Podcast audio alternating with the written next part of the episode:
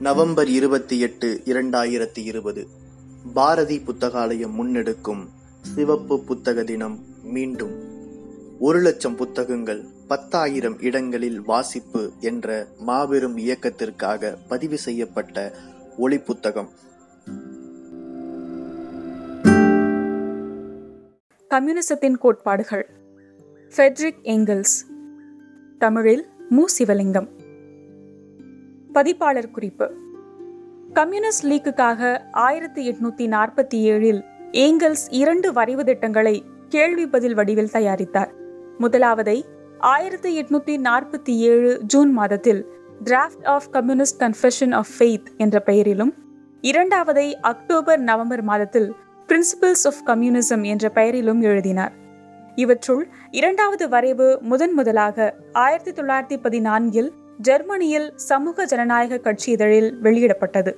முதல் வரைவு ஆயிரத்தி தொள்ளாயிரத்தி அறுபத்தி எட்டாம் ஆண்டில்தான் முதன் முதலாக கண்டறியப்பட்டு ஆயிரத்தி தொள்ளாயிரத்தி அறுபத்தி ஒன்பதில் ஹம்பர்கில் வெளியிடப்பட்டது. இரண்டு வரைவுகளையும் ஒப்பிட்டு நோக்கினால் கம்யூனிசத்தின் கோட்பாடுகள் என்னும் இந்த இரண்டாவது வரைவு முதலாவது வரைவின் திருத்தப்பட்ட வடிவமாக தோன்றுகிறது. கம்யூனிஸ்ட் லீக்கின் இரண்டாவது மாநாட்டில் மார்க்சும் ஏங்கல்ஸும் இரண்டாவது வரைவில் காணப்படும் கம்யூனிசத்தின் விஞ்ஞான அடிப்படையிலான கோட்பாடுகளை வலியுறுத்தி பேசினர். கம்யூனிஸ்ட் கட்சியின் அறிக்கையை தயாரிக்கும் பொறுப்பை மாநாடு இருவருக்கும் வழங்கியது.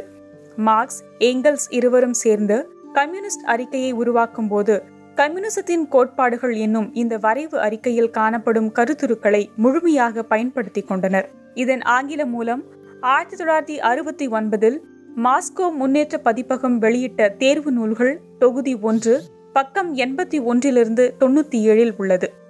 ஆங்கில மொழியாக்கம் பால் ஸ்பீசி. இத்தமிழ் மொழிபெயர்ப்பில் சதுர அடைப்புக்குறிக்குள் கொடுக்கப்பட்டுள்ளவை அனைத்தும் மொழிபெயர்ப்பாளரின் குறிப்புகளாகும். கேள்வி ஒன்று. கம்யூனிசம் என்றால் என்ன?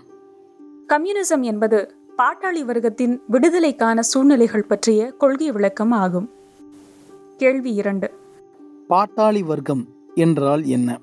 பாட்டாளி வர்க்கம் என்பது சமுதாயத்தில் நிலவுகிற முற்றாக தன் உழைப்பை விற்பனை செய்வதன் மூலம் மட்டுமே வாழ்ந்து வருகிற எந்த வகையான மூலதனத்திடம் இருந்தும் லாபம் பெற்றுக்கொள்ளாத ஒரு வர்க்கமாகும். இந்த வர்க்கத்தின் இன்பமும் துன்பமும் வாழ்வும் சாவும் இதன் இருப்பும் கூட உழைப்புக்கான தேவையின் மீதே சார்ந்திருக்கின்றன. அதன் காரணமாக மாறிக்கொண்டே இருக்கும் வணிக நிலைமையின் மீதும் கட்டுப்பாடற்ற வணிக போட்டியின் புரியாத போக்குகளின் மீதும் சார்ந்திருக்கின்றன. ஒரு சொல்லில் கூறுவதெனில் பாட்டாளி அல்லது பாட்டாளி வர்க்கம் என்பது பத்தொன்பதாம் நூற்றாண்டின் உழைக்கும் வர்க்கத்தை குறிக்கிறது. கேள்வி மூன்று. பாட்டாளிகள் என்பவர்கள் எப்போதுமே இருந்திருக்கவில்லையா? இல்லை. ஏழை மக்களும் தொழிலாளி வர்க்கத்தினரும் எப்போதும் இருந்து வந்துள்ளனர்.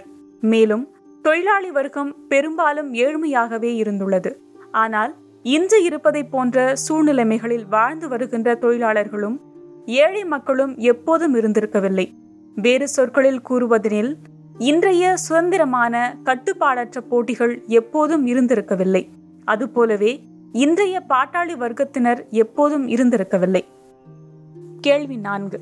பாட்டாளி வர்க்கம் எப்படி உதித்தது? கடந்த பதினெட்டாவது நூற்றாண்டின் பிந்தைய பாதியில் இங்கிலாந்தில் உருவாகியதும் அதன் பின்னர் உலகின் அனைத்து நாகரிக நாடுகளிலும் தொடர்ந்து நிகழ்ந்ததுமான தொழில் புரட்சியின் விளைவாகவே பாட்டாளி வர்க்கம் உதித்தது நீராவி என்ஜின் பல்வேறு நூற்பு எந்திரங்கள் விசைத்தறி ஏராளமான இதர எந்திர சாதனங்கள் ஆகியவற்றின் கண்டுபிடிப்பினால் இந்த தொழில் புரட்சி வலுப்பெற்றது இந்த இயந்திரங்கள் அதிக விலையுள்ளவை. எனவே பெரிய முதலாளிகளால் மட்டுமே வாங்க இயலும். இவை உற்பத்தி முறை முழுவதையும் மாற்றிவிட்டன. மேலும் இதுவரை இருந்து வந்த தொழிலாளர்களை வெளியேற்றின. காரணம் தொழிலாளர்கள் தம்முடைய திறனற்ற கயிறு அட்டைகள் கைத்தறிகள் மூலம் உற்பத்தி செய்யக்கூடிய பண்டங்களை விட மலிவான சிறப்பான பண்டங்களை எந்திரங்கள் உற்பத்தி செய்தன. இவ்வாறாக எந்திரங்கள் தொழில்துறையை முழுமையாக பெரும் முதலாளிகளின் வசம் ஒப்படைத்துவிட்டன மேலும் தொழிலாளர்களின் அற்ப சொத்துக்களை முற்றிலும் பயனற்றவையாக்கிவிட்டன இதன் விளைவாக முதலாளிகள் வெகு விரைவில் எல்லாவற்றையும் வசப்படுத்திக் கொண்டனர். தொழிலாளிகளுக்கென எதுவும் மிஞ்சவில்லை. துணி உற்பத்தி துறையில் ஆலை உற்பத்தி முறை புகுத்தப்பட்டது. இதற்கு ஒரு அடையாளமாகும். எந்திரங்களையும் ஆலை உற்பத்தி முறையும் புகுத்திட ஒரு தூண்டுதல் அளிக்கப்பட்டவுடனேயே ஆலை முறை தொழில்துறையின் இதர பிரிவுகள் அனைத்திலும் குறிப்பாக நெசவு புத்தக அச்சடிப்பு மண்பாண்ட தொழில் உலோக தொழிலகங்கள் ஆகியவற்றில் மிக விரைவில் பரவியது. உழைப்பு தனித்தனி தொழிலாளர்களுக்கிடையே மேலும் மேலும் பிரித்து கொடுக்கப்பட்டது. எனவே முன்பெல்லாம் ஒரு முழு பொருளையும் உருவாக்கிய ஒரு தொழிலாளி இப்போது அந்த பொருளின் ஒரு பகுதியை மட்டுமே உற்பத்தி செய்தான். இந்த உழைப்பு பிரிவினை பொருட்களை முன்பை விட விரைவாகவும் மலிவாகவும் உற்பத்தி செய்வதை சாத்தியமாக்கியது. இது ஒவ்வொரு தொழிலாளியின் பணியையும் இடையராது திரும்ப திரும்ப நிகழும் எளிதான எந்திர இயக்கமாக குறைத்தது. தொழிலாளி செய்து வந்த வேலையை ஒரு எந்திரமானது அதிக அளவு சிறப்பாக மட்டுமின்றி அதைவிட மேலும் சிறப்பாகவும் செய்ய முடியும். இவ்வாறாக நூற்பு நெசவு ஆகிய தொழில்களில் ஏற்கனவே நிகழ்ந்தது போலவே அனைத்து தொழில்துறைகளும் ஒன்றன் பின் ஒன்றாக நீராவி எந்திரங்கள் ஆலைமுறை ஆகியவற்றினுடைய ஆதிக்கத்தின் கீழ் வந்தன. ஆனால் அதே வேளையில் அத்தொழில்துறைகள் பெரும் முதலாளிகளின் கைகளில் மாட்டிக்கொள்ளவும் செய்தன. மேலும் அவற்றின் தொழிலாளர்கள் தங்களிடம் மிஞ்சியிருந்த கொஞ்ச நெஞ்ச சுதந்திரத்தையும் பறிகொடுத்தனர். பெரும் முதலாளிகள் மிகப்பெரிய தொழில் கூடங்களை அமைப்பதன் மூலம் சிறிய கைவினை தொழில் விற்பனர்களை மிக பெருமளவில் வேலை இழக்க செய்தனர். இத்தொழிற்கூடங்கள் பல செலவுகளை சிக்கனப்படுத்தின. மிக விரிவான உழைப்பு பிரிவினைக்கும் வழிவகுத்தன. இதன் காரணமாய் சீரான பட்டறை தொழில் மட்டுமல்ல கைவினை தொழில்களும் கூட படிப்படியாக ஆலை முறையின் ஆதிக்கத்தின் கீழ் வந்தன. இவ்வாறாகவே நாகரிகம் அடைந்த நாடுகளில் தற்போதைய காலகட்டத்தில் ஏறத்தாழ உழைப்பின் அனைத்து வடிவங்களும் தொழில் கூடங்களில் நிறைவேற்றப்படுகின்றன. அநேகமாக வேலையின் அனைத்து பிரிவுகளிலும் கைவினை தொழிலிலும் பட்டறை தொழிலிலும் விழுங்கப்பட்டுவிட்டன இந்த நிகழ்முறை முன் எப்போதையும் விட மிக பெருமளவில் பழைய நடுத்தர வர்க்கத்தை குறிப்பாக சிறிய கைவினை தொழில் முனைவோரை சிதைத்து அழித்துவிட்டது தொழிலாளர்களின் வாழ்வு நிலையை முற்றிலுமாக மாற்றி அமைத்துவிட்டது இரண்டு புதிய வர்க்கங்கள் உருவாக்கப்பட்டுள்ளன. அவை பிற வர்க்கங்கள் அனைத்தையும் படிப்படியாக விழுங்கி வருகின்றன. அந்த இரு வர்க்கங்களாவன ஒன்று பெரும் முதலாளிகளின் வர்க்கம். இந்த வர்க்கத்தினர் ஏற்கனவே எல்லா நாகரிக நாடுகளிலும் பிழைப்பு சாதனங்கள் அனைத்தையும் உற்பத்தி கருவிகளையும் பிழைப்பு சாதனங்களின் உற்பத்திக்கு தேவைப்படும் மூலப்பொருள்களையும் ஏறத்தாழ தங்களின் தனிப்பட்ட கட்டுப்பாட்டில் வைத்துள்ளனர். இவர்களே முதலாளித்துவ வர்க்கம் பூஷ்வா வர்க்கம் அல்லது முதலாளிகள் பூஷ்வாக்கள். இரண்டு அறவே உடமையற்ற வர்க்கம். தங்கள் வாழ்வுக்கு தேவையான பிழைப்பு சாதனங்களை பெரும் பொருட்டு தங்கள் உழைப்பை முதலாளிகளுக்கு விற்க கடமைப்பட்டவர்களின் வர்க்கம். இவர்களே பாட்டாளி வர்க்கம் அல்லது பாட்டாளிகள் எனப்படுகின்றனர். கேள்வி ஐந்து. பாட்டாளிகளின் உழைப்பு முதலாளிகளுக்கு விற்கப்படுவது எந்த நிலைமைகளின் கீழ் நடைபெறுகிறது? உழைப்பு என்பது ஏனைய சரக்குகளைப் போலவே ஒரு சரக்காகும். எனவே அதன் விலையும் பிற சரக்குகளின் விலையை தீர்மானிக்கும் அதே விதிகளாலேயே தீர்மானிக்கப்படுகிறது. பெருவித தொழில்துறை அல்லது கட்டற்ற போட்டியின் இந்த இரண்டும் ஒன்றிலேயே முடியும் என்பதை நாம் காண இருக்கிறோம். ஆதிக்கத்தில் சராசரியாக ஒரு சரக்கின் விலை எப்போதும் அந்த சரக்கின் உற்பத்தி செலவுக்கு சமமானதாக இருக்கிறது. எனவே உழைப்பின் விலையும் அந்த உழைப்பின் உற்பத்தி செலவுக்கு சமமானதாக இருக்கிறது. உழைப்பின் உற்பத்தி செலவு என்பது தொடர்ந்து வேலை செய்து வருவதற்கான சக்தியை தொழிலாளிக்கு வழங்கவும் தொழிலாளி வர்க்கத்தை அழிந்து போய் விடாமல் தடுக்கவும் தேவைப்படுகின்ற பிழைப்பு சாதனங்களின் அளவையே துல்லியமாய் குறிக்கிறது. எனவே இந்த நோக்கத்துக்கு தேவைப்படுவதை காட்டிலும் அதிகமாக தொழிலாளி தனது உழைப்புக்காக பெறப்போவதில்லை. வேறு வகையாக கூறுவதெனில் உழைப்புக்கான விலை அல்லது கூலியானது ஆக குறைந்ததாக வாழ்க்கை பராமரிப்புக்கு தேவைப்படுகின்ற குறைந்தபட்ச அளவினதாக இருக்கும். என்ற போதிலும் வணிக நிலைமை சில வேளை நன்றாகவும் சில வேளை மோசமாகவும் இருப்பதால் தொழிலதிபர் தம்முடைய சரக்குகளுக்கு சில வேளை அதிகமாகவும் சில வேளை குறைவாகவும் பெறுவதைப் போன்றே தொழிலாளியும் சில வேளை அதிகமாகவும் சில வேளை குறைவாகவும் பெறுகிறார். ஆனால் தொழிலதிபர் சராசரியாக நல்ல நிலைமையிலும் சரி மோசமான நிலைமையிலும் சரி தம்முடைய சரக்குகளுக்கு அதன் உற்பத்தி செலவை காட்டிலும் கூடுதலாகவோ குறைவாகவோ பெறுவதில்லை. அதே போலவே தொழிலாளி சராசரியாக அவருடைய குறைந்தபட்ச தேவைக்கு அதிகமாகவோ குறைவாகவோ பெறுவதில்லை. உற்பத்தியின் அனைத்து பிரிவுகளையும் பெருவித தொழில்துறை எந்த அளவுக்கு அதிகமாக தன்வசப்படுத்திக் கொள்கிறதோ அந்த அளவுக்கு கண்டிப்பாக கூலி தொடர்பான இந்த பொருளாதார விதி செயல்படுகிறது. கேள்வி ஆறு. தொழில் புரட்சிக்கு முன்னால் நிலவிய தொழிலாளி வர்க்கங்கள் எவை? தொழிலாளி வர்க்கங்கள் எப்போதுமே சமுதாய வளர்ச்சியின் வெவ்வேறு காலகட்டங்களுக்கு ஏற்ப வெவ்வேறு சூழ்நிலைமைகளில் வாழ்ந்து வந்துள்ளன. அவை உடைமை வர்க்கங்களுடனும் ஆளும் வர்க்கங்களுடனும் வெவ்வேறு வகையான உறவு நிலைகளை கொண்டிருந்தன. பல பின்தங்கிய நாடுகளிலும் அமெரிக்க நாட்டின் தென்பகுதியில் இப்போதும் கூட இருந்து வருவதைப் போல பண்டைய காலத்தில் தொழிலாளர்கள் உடைமையாளர்களிடம் அடிமையாக இருந்தார்கள். ஹங்கேரி போலந்து ருஷ்யா ஆகிய நாடுகளில் இப்போதும் இருந்து வருவதைப் போல மத்திய காலங்களில் இவர்கள் நிலவுடைமை பிரபுக்களின் பண்ணை அடிமைகளாக இருந்தனர். இவர்கள் தவிர மத்திய காலங்களில் சொல்லப்போனால் தொழில் புரட்சி காலம் வரையிலும் கூட நகரங்களில் குட்டி முதலாளித்துவ எஜமானர்களின் சேவையில் வேலை செய்து வந்த கைவினை தொழிலாளர்கள் இருந்தனர். பட்டறை தொழில் வளர்ச்சி அடைந்த போது படிப்படியாக இந்த கைவினை தொழிலாளர்கள் பட்டறை தொழிலாளர்களாக மாறினர். பின்னாளில் அவர்கள் பெரும் முதலாளிகளால் வேலைக்கு அமர்த்தப்பட்டனர். கேள்வி ஏழு.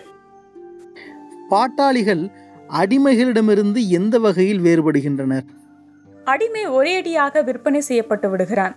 பாட்டாளியோ ஒவ்வொரு நாளும் ஒவ்வொரு மணி நேரமும் தன்னை விற்று கொள்ள வேண்டும். ஒரு தனிப்பட்ட அடிமையானவன் ஒரு எஜமானனின் சொத்து ஆவான் அந்த எஜமானின் நலன் கருதியே எவ்வளவு கேவலமானதாக இருந்த போதிலும் அடிமைக்கென ஒரு வாழ்க்கை உறுதி செய்யப்பட்டுள்ளது. ஆனால் ஒவ்வொரு தனிப்பட்ட பாட்டாளியும் ஒரு வகையில் முதலாளித்துவ வர்க்கம் முழுமையின் உடைமையாகிறான். பாட்டாளியின் உழைப்பை அது யாரேனும் ஒரு முதலாளிக்கு தேவைப்படும் போது மட்டுமே முதலாளித்துவ வர்க்கம் விலைக்கு வாங்குகிறது. எனவே ஒரு தனிப்பட்ட பாட்டாளியின் வாழ்க்கைக்கு உத்திரவாதம் எதுவும் இல்லை பாட்டாளி வர்க்கம் முழுமைக்குமாகத்தான் அத்தகைய வாழ்க்கை உத்திரவாதம் உறுதி செய்யப்பட்டுள்ளது. அடிமை போட்டிக்கு வெளியே நிற்கிறான் பாட்டாளியோ அதனுள்ளேயே நிற்கிறான். போட்டியின் ஏற்ற இறக்கங்கள் அனைத்தையும் அனுபவிக்கிறான். அடிமை ஒரு பண்டமாகவே கருதப்படுகிறான் சமுதாயத்தின் ஒரு உறுப்பினனாக கருதப்படுவதில்லை. அதேவேளை பாட்டாளியானவன் சமூக வளர்ச்சியின் உயர்ந்ததொரு கட்டத்துக்கு உரியவனாகவும் அடிமையை காட்டிலும் உயர்ந்ததொரு சமூக அந்தஸ்தை பெற்றவனாகவும் இருக்கின்ற போதிலும் அடிமையானவன் பாட்டாளியை காட்டிலும் சிறந்த வாழ்க்கையை பெற முடியும். அடிமையானவன் தனியார் சொத்துடைமையின் உறவுகள் அனைத்திற்குள்ளும் அடிமை உறவை மட்டுமே முறித்துக் கொள்வதன் மூலம் தன்னை விடுவித்துக் கொள்கிறான். அதன் மூலம் ஒரு பாட்டாளியாக பரிணமிக்கிறான். ஆனால் பாட்டாளியோ பொதுவாக தனியார் சொத்துடைமை ஒழிப்பதன் மூலம் மட்டுமே தன்னை விடுவித்துக் கொள்ள முடியும். கேள்வி எட்டு. பாட்டாளிகள் பண்ணை அடிமைகளிடமிருந்து எந்த வகையில் வேறுபடுகின்றனர்? பண்ணையடிமை உற்பத்தி கருவியான ஒரு துண்டு நிலத்தை உடைமையாய் கொண்டு அதை பயன்படுத்துகிறான். அதற்கு ஈடாக அவன் தன் உற்பத்தியில் ஒரு பகுதியை விட்டுக் கொடுக்கிறான் அல்லது தன் உழைப்பின் சேவைகளில் ஒரு பகுதியை வழங்குகிறான். பாட்டாளியானவன் இன்னொருவருக்கு சொந்தமான உற்பத்தி கருவிகளை பயன்படுத்தி வேலை செய்கிறான். அதற்கு ஈடாக தன் உற்பத்தியில் ஒரு பகுதியை பெறுகிறான். பண்ணையடிமை கொடுக்கிறான் பாட்டாளி பெறுகிறான். பண்ணையடிமைக்கு உ- உறுதிப்படுத்தப்பட்ட வாழ்க்கை உள்ளது. பாட்டாளிக்கு அத்தகைய வாழ்க்கை இல்லை. பண்ணையடிமை போட்டிக்கு வெளியே இருக்கிறான். பாட்டாளியோ போட்டியின் உள்ளேயே இருக்கிறான். பண்ணையடிமை மூன்று வழிகளில் தன்னை விடுவித்துக் கொள்கிறான். நகரத்துக்கு தப்பி ஓடி அங்கே ஒரு கைவினை பணியாளன் ஆகிறான். அல்லது தனது நிலப்பிரவுக்கு உற்பத்தி பொருட்களையும் உழைப்பையும் கொடுப்பதற்கு பதில் பணத்தை கொடுத்து அதன் மூலம் சுதந்திரமான குத்தகைதாரர் ஆகிறான். அல்லது தன்னுடைய நிலப்பிரபுவை விரட்டிவிட்டு தானே நிலத்துக்கு உடமையாளன் ஆகிவிடுகிறான். சுருங்க கூறின் ஏதேனும் ஒரு வழியில் உடைமை வர்க்கத்தின் அங்கமாகி போட்டியில் நுழைந்து விடுவதன் மூலம் தன்னை விடுவித்துக் கொள்கிறான்.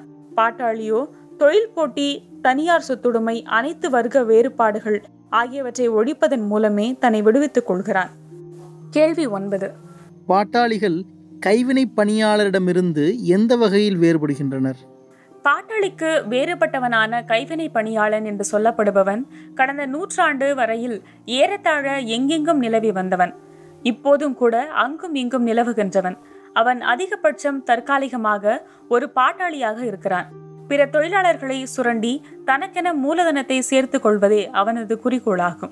கைவினை குழுமங்கள் இன்னும் நிலவி வரும் சூழலிலும் கைவினை குழும கட்டுப்பாடுகளிலிருந்து கிடைக்கும் சுதந்திரம் கைவினை தொழிலில் பட்டறை தொழிலில் பாணியிலான வழிமுறைகளை புகுத்தும் அளவுக்கோ அல்லது கடுமையான தொழில் போட்டிக்கோ இன்னும் இட்டு செல்லாத நிலையிலும் அவன் பெரும்பாலும் இந்த குறிக்கோளை எட்டவே செய்கிறான். ஆனால் கைவினைத் தொழிலில் பட்டறை அமைப்பு முறை அறிமுகப்படுத்தப்பட்டு தொழில் போட்டி முழுமையாய் செழித்தோங்கிய உடனே இந்த கண்ணோட்டம் மங்கத் தொடங்கியது. கைவினை பணியாளன் மேலும் மேலும் பாட்டாளியாக பரிணமித்தான். எனவே கைவினை பணியாளன் முதலாளியாக மாறுவதன் மூலமோ அல்லது நடுத்தர வர்க்கத்தில் பொதுவாக நுழைவதன் மூலமோ போட்டியின் காரணமாய் ஒரு பாட்டாளியாக பரிணமிப்பதன் மூலமோ தன்னை விடுவித்துக் கொள்கிறான். மூன்றாவது வகைப்பட்டவன் ஏறத்தாழ கம்யூனிச இயக்கமாகவே நடந்துவிடும் பாட்டாளி வர்க்க இயக்கத்தில் தன்னை இணைத்துக் கொள்வதன் மூலம் தன்னை தானே விடுவித்துக் கொள்ள இயலும். கேள்வி பத்து. பாட்டாளிகள் பட்டறை தொழிலாளர்களிடமிருந்து எந்த வகையில் வேறுபடுகின்றனர்? பதினாறாம் நூற்றாண்டு முதல் பதினெட்டாம் நூற்றாண்டு வரையிலான காலகட்டம் முழுவதும் பட்டறை தொழிலாளி சில விதிவிலக்குகள் தவிர அவனுடைய தறி குடும்ப நூற்பு ராட்டினம் தன் ஓய்வு நேரத்தில் பயிர் செய்யும் சிறிய துண்டு நிலம் போன்ற ஏதேனும் ஒரு உற்பத்தி கருவியை தன் சொந்த உடமையாக வைத்திருந்தான். பாட்டாளியோ இவற்றில் எதையுமே வைத்திருக்கவில்லை. பட்டறை தொழிலாளி கிட்டத்தட்ட எப்போதுமே நாட்டுப்புறத்தில் தன்னுடைய நிலப்பிரபு அல்லது முதலாளியுடன் ஏறத்தாழ தந்தை முறை உறவு நிலையில் வாழ்ந்து வருகிறான். பாட்டாளியோ பெரும்பாலும் பெருநகரங்களில் வாழ்கிறான். தன் முதலாளியுடனான அவனுடைய உறவு முற்றிலும் பண உறவே. பட்டறை தொழிலாளி பெருவித தொழில்துறையால் அவனுடைய தந்தை முறை உறவு நிலையிலிருந்து பிரித்தெறியப்பட்டு மிச்சம் மீதியிருந்த தன் சொத்துடைமைகளை இழக்கிறான். இவ்வாறாக அவன் ஒரு பாட்டாளியாக மாறுகிறான். கேள்வி பதினொன்று.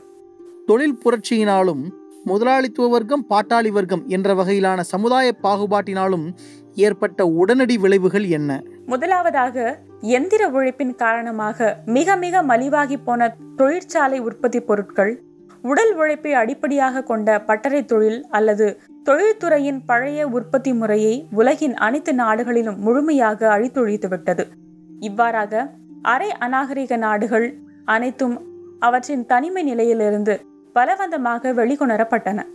இதுநாள் வரையில் அவை வரலாற்று வளர்ச்சி போக்கிலிருந்து ஏறத்தாழ துண்டிக்கப்பட்டிருந்தன. பட்டறை முறை அடிப்படையிலான தொழில்துறையை கொண்டிருந்தன. அவை ஆங்கிலேயர்களின் மலிவான சரக்குகளை விலைக்கு வாங்கி தம் சொந்த பட்டறை தொழிலாளர்களின் அழிவுக்கு இடமளித்தன. ஆயிரக்கணக்கான ஆண்டுகளாய் வளர்ச்சியின்றி கிடந்த நாடுகள் எடுத்துக்காட்டாக இந்தியா முற்றிலும் புரட்சிகர மாற்றத்துக்கு உள்ளாயின. இப்போது சீனாவும் கூட ஒரு புரட்சியை நோக்கி அடியெடுத்து வைத்துள்ளது. இங்கிலாந்தில் புதியதாய் கண்டுபிடிக்கப்பட்ட ஒரு எந்திரம் ஓராண்டு காலத்துக்குள் லட்சக்கணக்கான சீன தொழிலாளர்களின் அன்றாட உணவை சூறையாடும் ஒரு நிலைமைக்கு நாம் வந்து சேர்ந்துள்ளோம். இவ்வாறாக பெருவித தொழில்துறை இப்புவியின் அனைத்து மக்களையும் ஒருவரோடு ஒருவர் தொடர்பு கொள்ள செய்துள்ளது. அனைத்து வட்டார சந்தைகளையும் ஒருங்கிணைத்து ஒற்றை உலக சந்தையை உருவாக்கியுள்ளது. எங்கெங்கும் நாகரிகமும் முன்னேற்றமும் பரவ வழிவகுத்துள்ளது. இதன் மூலம் நாகரிகம் அடைந்த நாடுகளில் என்ன நிகழ்ந்தாலும் அது பிற நாடுகள் அனைத்திலும் பின் விளைவுகளை கொண்டிருக்கும் என்பதை உறுதிப்படுத்தியுள்ளது. இதிலிருந்து அறிய வருவது இங்கிலாந்து அல்லது பிரான்ஸ் நாட்டில் உள்ள தொழிலாளர்கள் இப்போது தம்மை விடுவித்துக் கொள்வார்கள் எனில் அது இதர பிற நாடுகள் அனைத்திலும் புரட்சியை தொடங்கி வைக்கும். இந்த புரட்சிகள் இறுதியில் அந்தந்த நாட்டு தொழிலாளர் வர்க்கத்தின் விடுதலையை பெற்றுத்தரும். இரண்டாவதாக எங்கெல்லாம் பெருவித தொழில்துறை பட்டறை தொழிலை இல்லாமல் செய்ததோ அங்கெல்லாம் முதலாளித்துவ வர்க்கம் செல்வத்திலும் அதிகாரத்திலும் ஆக உயர்ந்த நிலைக்கு வளர்ந்து தன்னை நாட்டிலேயே முதன்மை வர்க்கமாக ஆக்கி கொண்டது இதன் விளைவு என்னவெனில் எங்கெல்லாம் இது நிகழ்ந்ததோ அங்கெல்லாம் முதலாளித்துவ வர்க்கம் அரசியல் அதிகாரத்தை தன் கைகளில் எடுத்துக்கொண்டது. இதுகாரம் இருந்து வந்த ஆளும் வர்க்கங்களான பிரபு குலத்தார் கைவினை குழும எஜமானர்கள் ஆகியோரையும் அவர்களின் பிரதிநிதியாக செயல்பட்ட வரம்பிலா முடியாட்சியும் ஒழித்து கட்டியது. நில சொத்தின் நிரந்தர உடைமைகளை ஒழித்ததன் மூலமும் வேறு சொற்களில் கூறுவதெனில் நில சொத்துக்களை வாங்கவும் விற்கவும் உட்படுத்தியதன் மூலமும் பிரபு குலத்தின் சிறப்பு சலுகைகளை பறித்து கொண்டதன் மூலமும் முதலாளித்துவ வர்க்கம் உயர்குடியினர் பிரபு குலத்தினரிடமிருந்து ஆட்சி அதிகாரத்தை பூண்டோடு அழித்தொழித்தது. கைவினை குழுமங்களையும் கைவினைஞர்களின் சலுகைகளையும் ஒழித்து கட்டியதன் மூலம் முதலாளித்துவ வர்க்கம் கைவினை குழும எஜமானர்களின் அதிகாரத்தை அழித்தொழித்தது.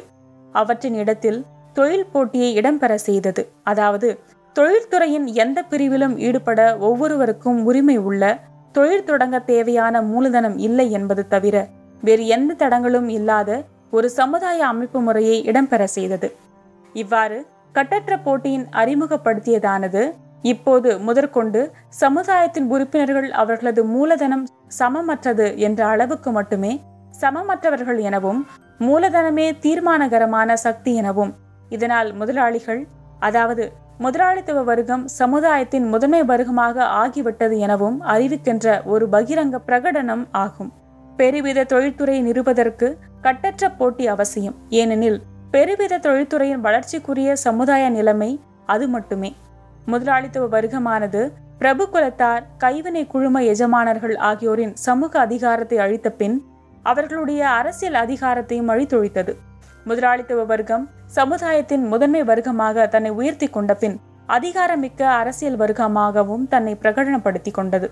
சட்டத்தின் முன் முதலாளித்துவ சமத்துவம் கட்டற்ற போட்டிக்கு அங்கீகாரம் ஆகியவற்றை சார்ந்து நிற்கின்ற பிரதிநிதித்துவ அமைப்பு முறையை நிறுவியதன் மூலம் இதனை சாதித்தது. இது ஐரோப்பிய நாடுகளில் அரசமைப்பு சட்டத்துக்கு உட்பட்ட முடியாட்சி வடிவத்தில் அமைந்தது. அரசமைப்பு சட்டத்துக்கு உட்பட்ட இந்த முடியாட்சிகளில் ஓரளவு மூலதனம் வைத்திருப்பவர்கள் மட்டுமே அதாவது முதலாளித்துவ வர்க்க உறுப்பினர்கள் மட்டுமே வாக்காளர்கள் ஆவார். இந்த முதலாளித்துவ வாக்காளர்கள் தங்கள் பிரதிநிதிகளை தேர்ந்தெடுக்கின்றனர். இந்த முதலாளித்துவ பிரதிநிதிகள் வரிகளுக்கு எதிராய் வாக்களிக்கும் உரிமை வாயிலாக ஒரு முதலாளித்துவ அரசாங்கத்தை தேர்ந்தெடுக்கின்றனர். மூன்றாவதாக எல்லா நாடுகளிலும் முதலாளித்துவ வர்க்கத்தோடு கூடவே பாட்டாளி வர்க்கமும் படிப்படியாய் வளர்ச்சி பெற்றது. முதலாளித்துவ வர்க்கம் செல்வத்தில் வளர்ச்சி பெற்ற அதே அளவுக்கு பாட்டாளிகள் எண்ணிக்கையில் அதிகரித்தனர். பாட்டாளிகளை மூலதனம் மூலமாக மட்டுமே வேலைக்கு அமர்த்த முடியும். உழைப்பை வேலைக்கு அமர்த்துவதால் மட்டுமே மூலதனம் அதிகரிக்க முடியும். இந்த காரணங்களாலேயே மூலதன வளர்ச்சியுடன் கூடவே துல்லியமாக அதே வேகத்தில் பாட்டாளி வர்க்கத்தின் வளர்ச்சியும் பின்தொடரும் என்பது புலனாகிறது. இந்த நிகழ்முறை ஏக காலத்தில் முதலாளித்துவ வர்க்கத்தினரையும் பாட்டாளி வர்க்கத்தினரையும் பெருநகரங்களில் ஒன்றாக கொண்டு வந்து சேர்க்கிறது. இங்குதான் தொழில்களை மிகவும் லாபகரமான முறையில் நடத்த முடியும். இவ்வாறு மிக பெரும் மக்கள் திரளை ஒரே இடத்தில் ஒன்று குவிப்பதானது பாட்டாளி வர்க்கத்தினருக்கு அவர்களின் சொந்த வலிமை குறித்த உணர்வினை நல்குகிறது. இதற்கும் மேலாக இந்த நிகழ்முறை மேலும் முன்னேறி செல்லும் போது உடல் உழைப்பை சிக்கனப்படுத்தும் புதிய எந்திரங்கள் எவ்வளவு அதிகமாக கண்டுபிடிக்கப்படுகின்றனவோ அந்த அளவு அதிகமாக பெருவித தொழில்துறை கூலியை குறைப்பதில் முனைப்பு காட்டும். நாம் அறிந்தவாறே கூலி அதன் மிக குறைந்தபட்ச அளவை தொடும். அதனைத் தொடர்ந்து பாட்டாளி வர்க்கத்தின் நிலைமை மென்மேலும் சகிக்க முடியாத அளவுக்கு தாழ்ந்து போகும். இவ்வாறாக பாட்டாளி வர்க்கத்தின் பெருகி வரும் அதிருப்தியுடன் சேர்ந்து ஒரு பாட்டாளி வர்க்க சமூக புரட்சிக்கு தயார்படுத்துவதற்கான அதன் வல்லமையும் அதிகரிக்கிறது. கேள்வி பனிரெண்டு. தொழில் புரட்சியின் இதற்கும் மேலான விளைவுகள் எவை? தொழில்துறை உற்பத்தியை முடிவில்லாமல் விரிவுபடுத்தவும் வேகப்படுத்தவும் உற்பத்தி செலவை குறைக்கவும் பயன்படும் சாதனங்களை நீராவி என்ஜின் இன்ன பிற எந்திரங்களின் உருவிலேயே பெருவித தொழில்துறை உருவாக்கியது. இவ்வாறு வாய்ப்பு வசதி பெற்ற உற்பத்தியோடு பெருவித தொழில்துறையிலிருந்து பிரிக்க முடியாத நிச்சய விளைவான கட்டற்ற போட்டி மிகவும் தீவிர வடிவங்களை எடுத்தது. பெருந்தொகையான முதலாளிகள் தொழில்துறையில் படையெடுத்தனர். மிக குறுகிய காலத்திலேயே தேவைக்கும் அதிகமான அளவுக்கு உற்பத்தி பெருகியது. இதன் விளைவாக உற்பத்தி செய்யப்பட்ட சரக்குகளை விற்பனை செய்ய இயலவில்லை. வணிக நெருக்கடி என்று சொல்லப்படும் பிரச்சனை வெடித்தது. ஆலைகளை மூட வேண்டியதாயிற்று. அவற்றின் உரிமையாளர்கள் திவாலாயினர். தொழிலாளர்கள் சோற்றுக்கு வழியின்றி பட்டினி கிடந்தனர். எங்கெங்கும் சொல்லொன்னா துயரம் கோலோச்சியது. சில காலத்துக்கு பின் தேங்கி கிடந்த பொருட்கள் விற்பனையாயின. ஆலைகள் மீண்டும் செயல்பட தொடங்கின. கூலிகள் உயர்ந்தன. படிப்படியாக வணிகம் முன் எப்போதையும் விட செழித்தோங்கியது. ஆனால் மீண்டும் குறுகிய காலகட்டத்துக்குள்ளேயே அளவுக்கு அதிகமான சரக்குகள் உற்பத்தி செய்யப்பட்டன. ஒரு புதிய நெருக்கடி வெடித்தது. முந்தைய நெருக்கடியின் போக்கிலேயே இதுவும் சென்றது. இந்த நூற்றாண்டு தொடங்கிய காலந்தொட்டே தொழில்துறையின் நிலைமை செழிப்பான காலகட்டங்களுக்கும் நெருக்கடியான காலகட்டங்களுக்கும் இடையே தொடர்ந்து ஊசலாடி கொண்டேதான் இருந்தது. ஏறத்தாழ ஐந்து முதல் ஏழு ஆண்டுகளுக்கு ஒரு முறை ஒரு புதிய நெருக்கடி இடைமறித்தது. இந்த நெருக்கடிகள் தொழிலாளர்களுக்கு எப்போதும் கடுந்துயரை கொடுப்பதாகவே இருந்தன. அது மட்டுமின்றி அவை எப்போதும் பொதுவான புரட்சிகர எழுச்சி உணர்வுகளையும் நிலவி வரும் சமுதாய கட்டமைப்பு முழுமைக்குமான நேரடி அபாயத்தையும் தம்முடன் சேர்த்தே கொண்டு வந்தன. கேள்வி பதிமூன்று. குறிப்பிட்ட கால இடைவெளியில் தொடர்ந்து நிகழும் இத்தகைய வணிக நெருக்கடிகளில் இருந்து பெறக்கூடிய முடிவுகள் எவை? முதலாவது பெருவித தொழில்துறை தன் வளர்ச்சியின் மிக மிக தொடக்க காலகட்டத்தில் கட்டற்ற போட்டியை உருவாக்கிய போதிலும் அது இப்போது கட்டற்ற போட்டியையும் விஞ்சு நிற்கிறது. இந்த போட்டி பொதுவாக தனித்துவமான உற்பத்தி அமைப்பு ஆகியவை பெருவித தொழில்துறைக்கு ஒரு தலையாகிவிட்டன. இந்த தலையை அது கட்டாயம் தகர்க்க வேண்டும் தகர்க்கும். பெருவித தொழில்துறை இப்போதுள்ள அடிப்படையில் தொடர்ந்து இருந்து வரும் காலம் வரை ஒவ்வொரு ஏழு ஆண்டுகளிலும் நிகழ்கின்ற பொது குழப்படிக்கான விலையை தந்துதான் தன்னை நிலைநிறுத்திக் கொள்ள முடியும். அத்தகைய நெருக்கடி நிகழும் ஒவ்வொரு முறையும் ஒட்டுமொத்த நாகரிக சமுதாயத்தை அச்சுறுத்துகின்றது. மேலும் பாட்டாளிகளை துயரத்தில் ஆழ்த்துவதோடு மட்டுமின்றி முதலாளித்துவ வர்க்கத்தின் பெரும் பகுதியையும் சீரழிக்கின்றது. எனவே பெருவித தொழில்துறையை கைவிட வேண்டும். இது முற்றிலும் சாத்தியமற்ற ஒன்றாகும். இதற்கு மாற்றாக இச்சூழ்நிலை முற்றிலும் ஒரு புதிய சமுதாய கட்டமைப்பை தவிர்க்க வேலா அவசியமாக்குகிறது. இப்புதிய சமுதாய அமைப்பில் பரஸ்பரம் போட்டியிடும் தனிப்பட்ட தொழிலதிபர்கள் உற்பத்தியை நெறிப்படுத்த மாட்டார்கள். பதிலாக ஒரு வரையறுக்கப்பட்ட திட்டத்தின் அடிப்படையில் அனைவரின் தேவைகளையும் கணக்கில் எடுத்துக்கொண்டு ஒட்டுமொத்த சமுதாயமே உற்பத்தியை முறைப்படுத்தும். இரண்டாவது பெருவித தொழில்துறையும் அதனால் சாத்தியமாக்கப்பட்ட உற்பத்தியின் எல்லையில்லா விரிவாக்கமும் ஒரு புதிய சமூக அமைப்பு முறையை கைக்கெட்டும் தொலைவில் கொண்டு வந்துள்ளது. அப்புதிய அமைப்பு முறையில் சமுதாயத்தின் ஒவ்வொரு உறுப்பினரும் தனது சகல சக்திகளையும் ஆற்றல்களையும் பரிபூரண சுதந்திரத்துடன் பயன்படுத்தவும் மேம்படுத்தவுமான ஒரு நிலையில் இருப்பர். அந்த அளவுக்கு அதிகமான உற்பத்தி அங்கு இருக்கும். இவ்வாறு நமது இன்றைய காலகட்டத்தில் துன்பங்களையும் நெருக்கடிகளையும் விளைவிக்கின்ற பெருவித தொழில்துறையின் அதே பண்புகள்தான் வேறுபட்ட வடிவிலான ஒரு சமுதாய அமைப்பின் கீழ் இந்த துன்பங்களையும் பேரிடரான துயரங்களையும் அழித்தொழிக்கும் என்பது புலனாகிறது. தெல்ல தெளிவாக நாம் காண்பதாவது ஒன்று மேற்கண்ட கேடுகளுக்கெல்லாம் காரணம் இன்றைய யதார்த்த நிலையின் தேவைப்பாடுகளுக்கு இனிமேலும் ஒவ்வாதென ஆகிப்போன இந்த சமூக அமைப்பு முறை மட்டுமே என இப்போது முதற்கொண்டு அதன் மீது சாட்சி கூற முடியும். மேலும் ஒரு புதிய சமூக அமைப்பு முறை மூலமாக இந்த கேடுகளை முழுமையாக ஒழித்து கட்டுவது சாத்தியமாகும். கேள்வி பதினான்கு. இந்த புதிய சமூக அமைப்பு முறை எந்த வகைப்பட்டதாக இருக்கும்? எல்லாவற்றுக்கும் மேலாக இந்த புதிய சமூக அமைப்பு முறை பரஸ்பரம் போட்டியிட்டுக் கொள்கின்ற தனிநபர்களின் கையிலிருந்து தொழில்துறையின் கட்டுப்பாட்டையும் உற்பத்தியின் அனைத்து பிரிவுகளையும் எடுத்துக்கொள்ளும். பதிலாக பொருள் உற்பத்தியின் இந்த பிரிவுகள் அனைத்தையும் ஒட்டுமொத்த சமுதாயமே நிர்வகிக்கும். இந்த பிரிவுகள் ஒரு அமைப்பு முறையினை சமுதாயம் முழுமையாகவும் ஒரு பொது திட்டத்தின் படியும் சமுதாயத்தின் உறுப்பினர்கள் அனைவரின் பங்கேற்புடனும் நிறுவும். வேறு வகையில் கூறுவதெனில் அது போட்டி ஒழித்து அதனிடத்தில் ஒத்துழைப்பை நிலைநாட்டும். மேலும் தொழில்துறையின் நிர்வாகம் தனிநபர்கள் கையில் இருப்பது தவிர்க்க முடியாதபடி தனியார் சொத்துடைமைக்கு இட்டு செல்கிறது.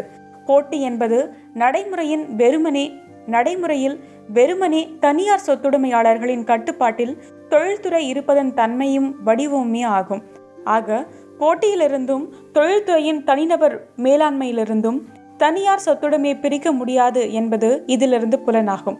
எனவே தனியார் சொத்துடைமையை ஒழிக்க வேண்டும். அதற்கு பதிலாக உற்பத்தி கருவிகள் அனைத்தையும் பொது பயன்பாட்டுக்கு கொண்டு வர வேண்டும்.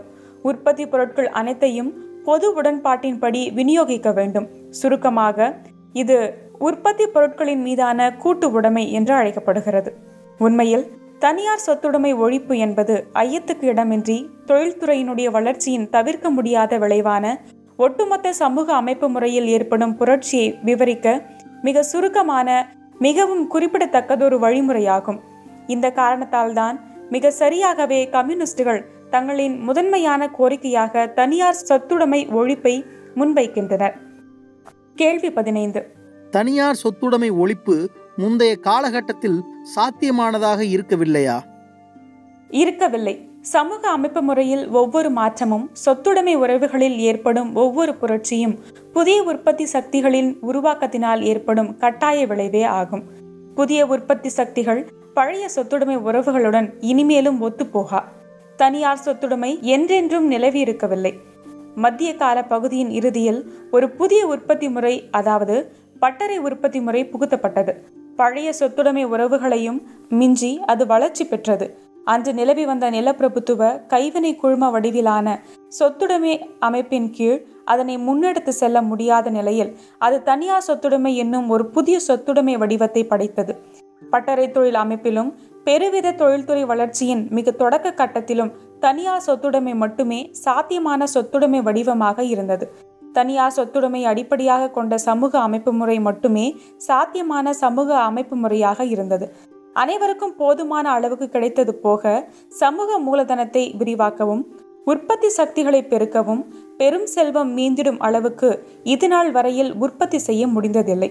அந்த அளவுக்கு உற்பத்தி செய்ய முடியாத காலம் வரை சமுதாயத்தினுடைய உற்பத்தி சக்திகளின் பயன்பாட்டை நெறிப்படுத்தும் ஒரு ஆளும் வர்க்கமும் ஏழ்மையான ஒரு ஒடுக்கப்பட்ட வர்க்கமும் இருந்தே தீரும்.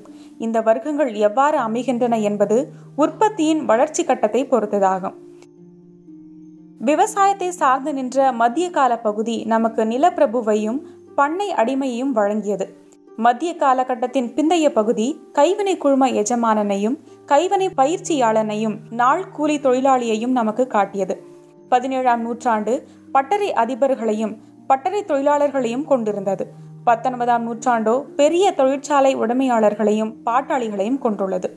இதுநாள் வரையில் உற்பத்தி சக்திகள் அனைவருக்கும் போதுமான அளவுக்கு உற்பத்தி செய்யும் நிலைக்கு ஒருபோதும் வளர்ச்சி அடையவில்லை என்பது கண்கூடு. தனியார் சொத்துடைமை உற்பத்தி சக்திகள் மேலும் வளர்ச்சி பெறுவதற்கு ஒரு தலையாகவும் தடைக்கல்லாகவும் ஆகிவிட்டது. ஆயினும் இப்போது பெருவித தொழில்துறையின் வளர்ச்சியானது ஒரு புதிய காலகட்டத்தில் அடியெடுத்து வைத்துள்ளது. மூலதனமும் உற்பத்தி சக்திகளும் முன் எப்போதும் கண்டிராத அளவுக்கு விரிவாக்கப்பட்டுள்ளன. அண்மை காலத்துக்குள் அவற்றை வரம்பிலா அளவுக்கு பெருக்கிட உற்பத்தி சாதனங்கள் கைவசம் உள்ளன. அது மட்டுமின்றி உற்பத்தி சக்திகள் மிக சில முதலாளிகளின் கைகளில் குவிந்துள்ள அதே வேளையில் மாபெரும் திரளான மக்கள் மேலும் பாட்டாளி வர்க்கத்துக்குள் தள்ளப்பட்டு வருகின்றனர். முதலாளிகளின் செல்வ செழிப்பு அதிகரித்து வரும் அதே வேகத்தில் பாட்டாளி மக்களின் நிலைமை மென்மேலும் அவல மிகுந்ததாகவும் தாங்கொண்ணாததாகவும் ஆகி வருகிறது. முடிவாக எளிதில் விரிவாக்கத்தக்கதும் வலிமை மிக்கதுமான இந்த உற்பத்தி சக்திகள் தற்போதைக்கு தனியார் சொத்துடைமையையும் முதலாளித்துவ வர்க்கத்தையும் மிஞ்சி வளர்ந்துள்ளன. அவை எந்த நேரத்திலும் சமூக அமைப்பு முறையே குலைக்கும் கொடூரமான குழப்பங்களை கட்டவிழ்த்துவிட காத்து கொண்டுள்ளன இந்த நிலைமைகளில் தனியார் சொத்துடைமை ஒழிப்பது இப்போது சாத்தியமாகிவிட்டது மட்டுமின்றி முற்றிலும் அவசியமும் ஆகிவிட்டது. கேள்வி பதினாறு. தனியார் சொத்துடைமையை சமாதான முறையில் ஒழிப்பது சாத்தியமா? தனியார் சொத்துடைமையை சமாதான முறையில் ஒழிப்பது நடைபெறக்கூடும் எனில் அது விரும்பத்தக்கதே. இதை கம்யூனிஸ்டுகள் கட்டாயம் எதிர்க்க மாட்டார்கள். சதி திட்டங்கள் எல்லாம் பயனற்றவை என்பது மட்டுமின்றி கேடு விளைவிப்பவை என்பதையும் கம்யூனிஸ்டுகள் நன்றாக அறிவார்கள். புரட்சிகள் திட்டமிட்டோ தன்னிச்சையாகவோ உருவாக்கப்படுவதில்லை என்பதையும் மாறாக அவை எங்கும் எப்போதும் தனிப்பட்ட கட்சிகளின் அல்லது மொத்த வர்க்கங்களின் விருப்பத்தையும் கட்டளைகளையும் சாராத முற்றிலும் சுதந்திரமான புற நிகழ்வுகளின் இன்றியமையாத விளைவே என்பதையும் அவர்கள் மிக நன்றாக அறிவார்கள். ஆனால் அதே வேளையில் ஏறத்தாழ எல்லா நாகரிகமடைந்த நாடுகளிலும் பாட்டாளி வர்க்கத்தின் வளர்ச்சி பலவந்தமாக அடைக்கப்படுகிறது என்பதையும் இந்த வகையில் கம்யூனிசத்தின் எதிராளிகள் தங்களின் முழு பலத்தோடு ஒரு புரட்சி உருவாதற்கே பாடுபடுகிறார்கள் என்பதையும் கம்யூனிஸ்டுகள் காண்கிறார்கள். ஒடுக்கப்பட்ட பாட்டாளி வர்க்கம் இறுதியில் ஒரு புரட்சியை நோக்கி தள்ளப்படுமானால் கம்யூனிஸ்டுகளாகிய நாங்கள் பாட்டாளிகளின் நலன்களை சொல் மூலம் பாதுகாத்து வருவதைப் போல் செயல் மூலமும் பாதுகாத்து நிற்போம். கேள்வி பதினேழு. தனியார் சொத்துடைமையை ஒரே அடியில் ஒழித்து கட்டுவது சாத்தியமா? இல்லை. ஒரு பொதுவான கூட்டு சமுதாயத்தை உருவாக்க தேவையான அளவுக்கு இப்போது நிலவும் உற்பத்தி சக்திகளை ஒரே அடியில் பெருக்குவது எவ்வாறு சாத்தியமில்லையோ? அதுபோலவே இதுவும் சாத்தியமில்லை. பாட்டாளி வர்க்க புரட்சி இன்று நிலவும் சமுதாயத்தை படிப்படியாக மாற்றி அமைக்கும் என்பதில் ஐயமில்லை. ஆனால் போதுமான அளவில் உற்பத்தி சாதனங்கள் கைவசம் இருக்கும்போது மட்டுமே அதனால் தனியார் சொத்துடைமையை ஒழித்து கட்ட இயலும். கேள்வி பதினெட்டு.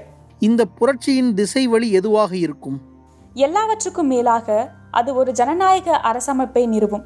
இதன் மூலம் நேரடியாகவோ மறைமுகமாகவோ பாட்டாளி வர்க்கத்தின் மேலாதிக்கத்தை நிறுவும். பாட்டாளி வர்க்கம் மக்களில் பெரும்பான்மையாக ஏற்கனவே இருக்கின்ற இங்கிலாந்தில் நேரடியாகவே இதனை நிறைவேற்றும். பெரும்பான்மை மக்களிடையே பாட்டாளிகள் மட்டுமின்றி சிறு விவசாயிகளும் குட்டி முதலாளித்துவ வர்க்கத்தினரும் அங்கம் வகிக்கும் ஜெர்மனியிலும் பிரான்சிலும் மறைமுகமாக இதனை நிறைவேற்றும். அங்கெல்லாம் இந்த வர்க்கத்தினர் மெல்ல மெல்ல பாட்டாளி வர்க்கத்துக்குள் வந்து விழுகின்ற நிலையில் இருக்கின்றனர். தங்களுடைய அரசியல் நலன்கள் அனைத்துக்கும் மென்மேலும் மிகுதியாக பாட்டாளி வர்க்கத்தையே சார்ந்து நிற்கின்றனர். எனவே விரைவில் இவர்கள் பாட்டாளி வர்க்கத்தின் கோரிக்கைகளுக்கு இணங்கி வருவார்கள். அநேகமாக இது இரண்டாவது போராட்டத்துக்கு வழிவகுக்கலாம். எனினும் அதன் இறுதி முடிவு பாட்டாளி வர்க்கத்தின் வெற்றியாக மட்டுமே இருக்க முடியும். தனியார் சொத்துடைமைக்கு எதிராக குறிவைக்கப்பட்ட நடவடிக்கைகளை மேற்கொள்வதற்கும் பாட்டாளி வர்க்கத்தின் வாழ்வாதாரத்தை உறுதிப்படுத்துவதற்குமான ஒரு வழிமுறையாக ஜனநாயகத்தை உடனடியாக பயன்படுத்த வேண்டும். இல்லையில் ஜனநாயகம் பாட்டாளி வர்க்கத்துக்கு முற்றிலும் மதிப்பற்றதாகிவிடும். இப்போது நிலவும் உறவுகளின் தவிர்க்க வியலாத பின்விளைவாக வெளிப்படுகின்ற முதன்மையான நடவடிக்கைகள் பின்வருமாறு. ஒன்று படிப்படியாக அதிகரிக்கும் வருமான வரி விதிப்பு. மரபுரிமை சொத்து மீது உயர் வரிகள் கிளை வழி வந்தோர் மரபுரிமை பெறுவதை ஒழித்தல் கட்டாய கடன்கள் போன்ற நடவடிக்கைகளின் மூலம் தனியார் சொத்துடைமையை கட்டுப்படுத்துதல். இரண்டு ஓரளவு அரசு தொழில்துறையினால் தோற்றுவிக்கும் போட்டி மூலமும் ஓரளவு நேரடியாக சேமிப்பு பத்திரங்கள் வடிவில் இழப்பீடு வழங்கியும் நில உடைமையாளர்கள் தொழிலதிபர்கள் ரயில் போக்குவரத்து பெரும் புள்ளிகள் கப்பல் நிறுவன அதிபர்கள் ஆகியோரை படிப்படியாக சொத்துடைமையிலிருந்து விடுவித்தல். மூன்று நாட்டை விட்டு வெளியேறியோர் பெரும்பான்மை மக்களுக்கு எதிரான கலகக்காரர்கள் ஆகியோரின் சொத்துக்களை பறிமுதல் செய்தல். நான்கு மக்களுக்கு சொந்தமான நிலங்களிலும் தொழிற்சாலைகளிலும் பணிமனைகளிலும் பாட்டாளிகளை வேலை கமர்த்தி உழைப்பை ஒருங்கமைத்தல்.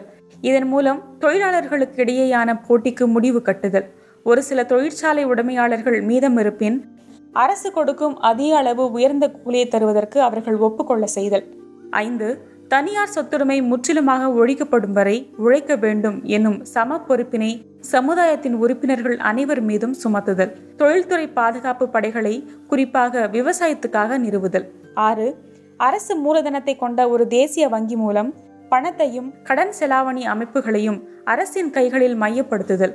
அனைத்து தனியார் வங்கிகளையும் வங்கி அதிபர்களையும் கட்டுப்படுத்துதல்.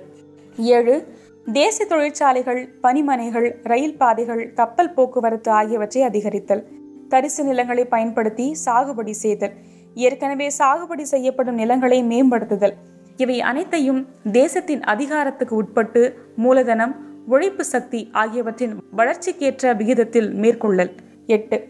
தாயின் பராமரிப்பிலிருந்து விடுபடக்கூடிய வயது வந்த எல்லா குழந்தைகளுக்கும் தேசிய கல்வி நிறுவனங்களில் தேசத்தின் செலவில் கல்வி வழங்கல். கல்வியை பொருள் உற்பத்தியோடு இணைத்தல். ஒன்பது தொழில்துறையிலும் விவசாயத்திலும் ஈடுபட்டுள்ள குடிமக்களின் குழுக்களுக்கு அரசின் பொது நிலங்களில் கூட்டு வசிப்பிடங்களாக மிக பெரும் குடியிருப்புகளை கட்டுதல். நாட்டுப்புற நகர்ப்புற நிலைமைகளின் சாதகமான கூறுகளை அவர்களின் வாழ்க்கை முறையில் ஒன்றிணைத்தல். அதே வேளையில் அவை இரண்டின் ஒரு சார்பு தன்மையையும் பாதகமான கூறுகளையும் தவிர்த்தல்.